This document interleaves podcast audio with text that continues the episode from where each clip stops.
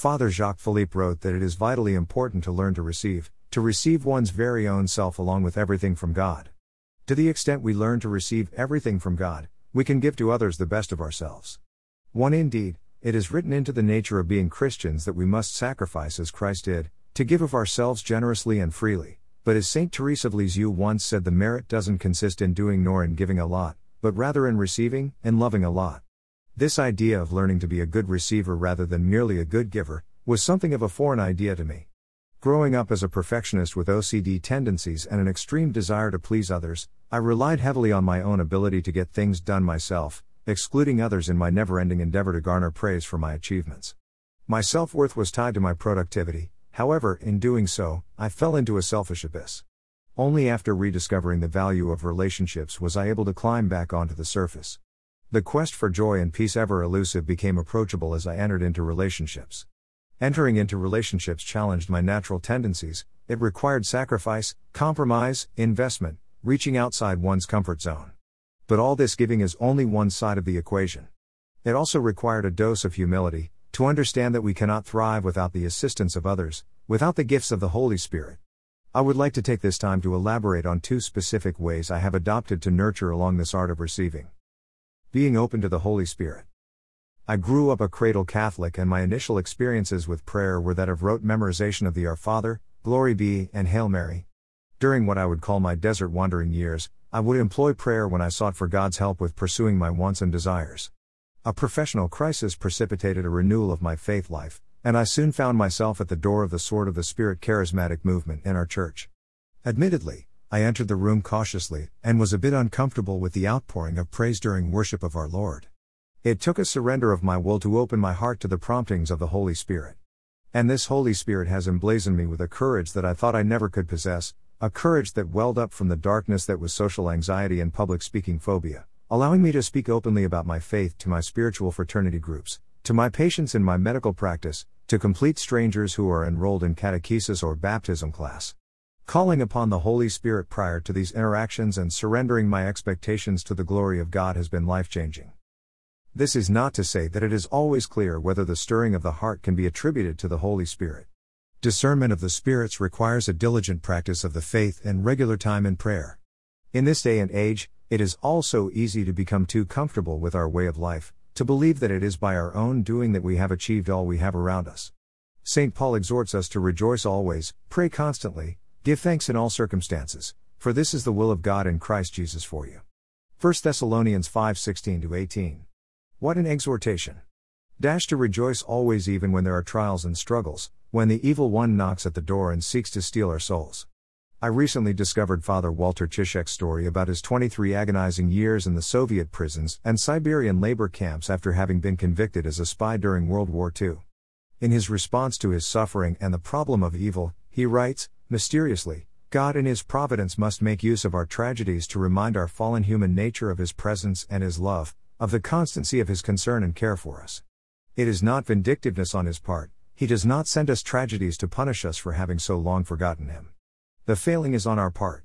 He is always present and ever faithful. It is we who fail to see Him or to look for Him in times of ease and comfort, to remember He is there, shepherding and guarding and providing us the very things we come to count on and expect to sustain us every day.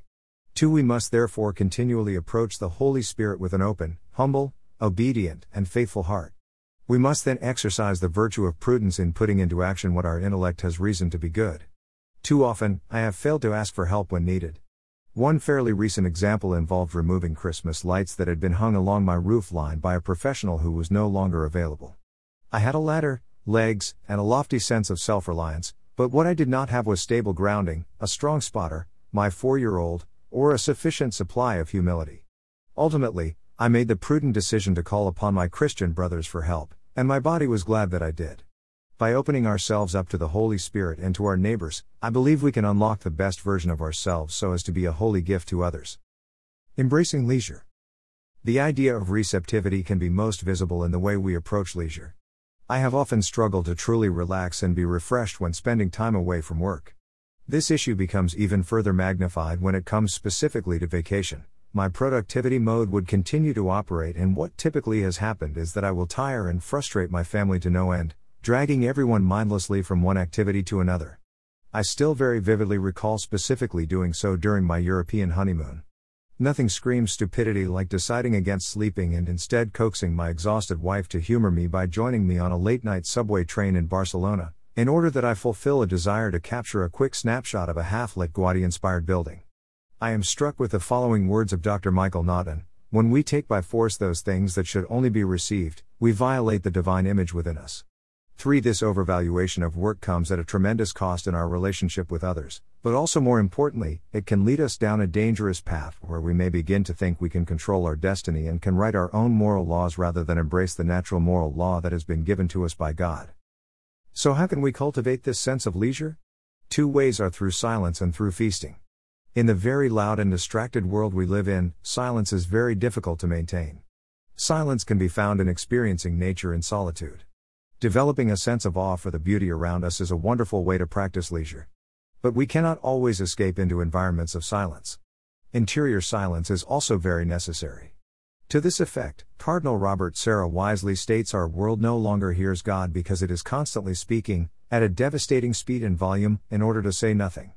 For I am currently going through Exodus 90, and the one practice that is most difficult for me to maintain is the 15 minute silent prayer time, a time to be spent in quiet adoration in the presence of our Lord. How easy it is for my mind to drift off to things that need to be attended to. Perhaps my body's tendency to fall asleep during this time is the repose that my mind and soul really yearns for.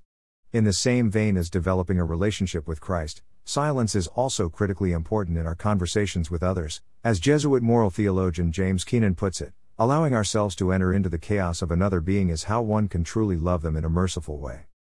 When it comes to the topic of feasting, our Catholic faith gives us the wonderful opportunity to rejoice throughout the year, whether it is through the various feast days or indeed through each and every Sunday. Approaching the Sabbath as a day of feasting and celebration of the marvel of God's creation did not come easy to me. Like many, it was the day you caught up on homework or chores, the anxiety ridden day before the start of another stressful week. Once again, it was all about my doing, my productivity, my striving, rather than true rest, true leisure, True reception. It necessitated much planning beforehand, but incorporating nature walks and family prepared dinners have been instrumental in creating this time and space for true rest. As I reflect on the times when I am most present and not worried about what I ought to be doing, I think about the times when my wife and I would host dinner parties, how our bodies and minds would synchronize as we served all those who have gathered. The isolation brought on by the COVID 19 pandemic has been tough for us as a family because it truly has robbed us of moments where festivity would thrive. We look forward to the day when friends and family can all commune together without fear, to once more joyfully celebrate the goodness of life. Year of St. Joseph. I have taken this year to consecrate my life to St. Joseph, this year 2021 that Pope Francis has called to be the year of St. Joseph, in commemoration of the 150th anniversary of the declaration of St. Joseph as patron of the Universal Church, Apostolic Letter Patris Corde. In regards to the theme of receptivity discussed in this reflection, we can look to St. Joseph as the model of humility, who was willing to step out of the limelight so that the glory could be due to God and reverence given to our blessed Mother. He allowed God to use him as part of the divine plan, and in so doing, as Father Donald Calloway puts it, the greatness of St. Joseph is that he was willing to become a homeless wanderer out of love for God and Mary.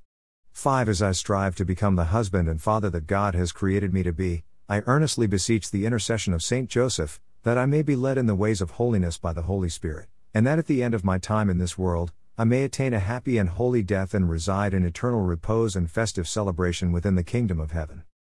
Joseph most just, pray for us. Joseph most prudent, pray for us. Footnotes 1. Philippe, Jacques.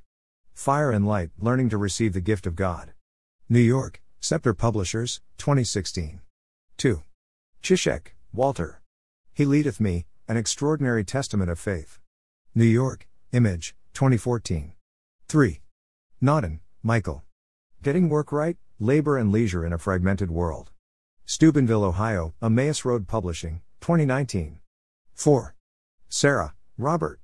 The Power of Silence, Against the Dictatorship of Noise.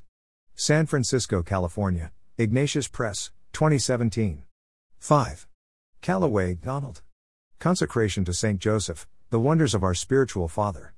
Stockbridge, Massachusetts, Marian Press, 2020.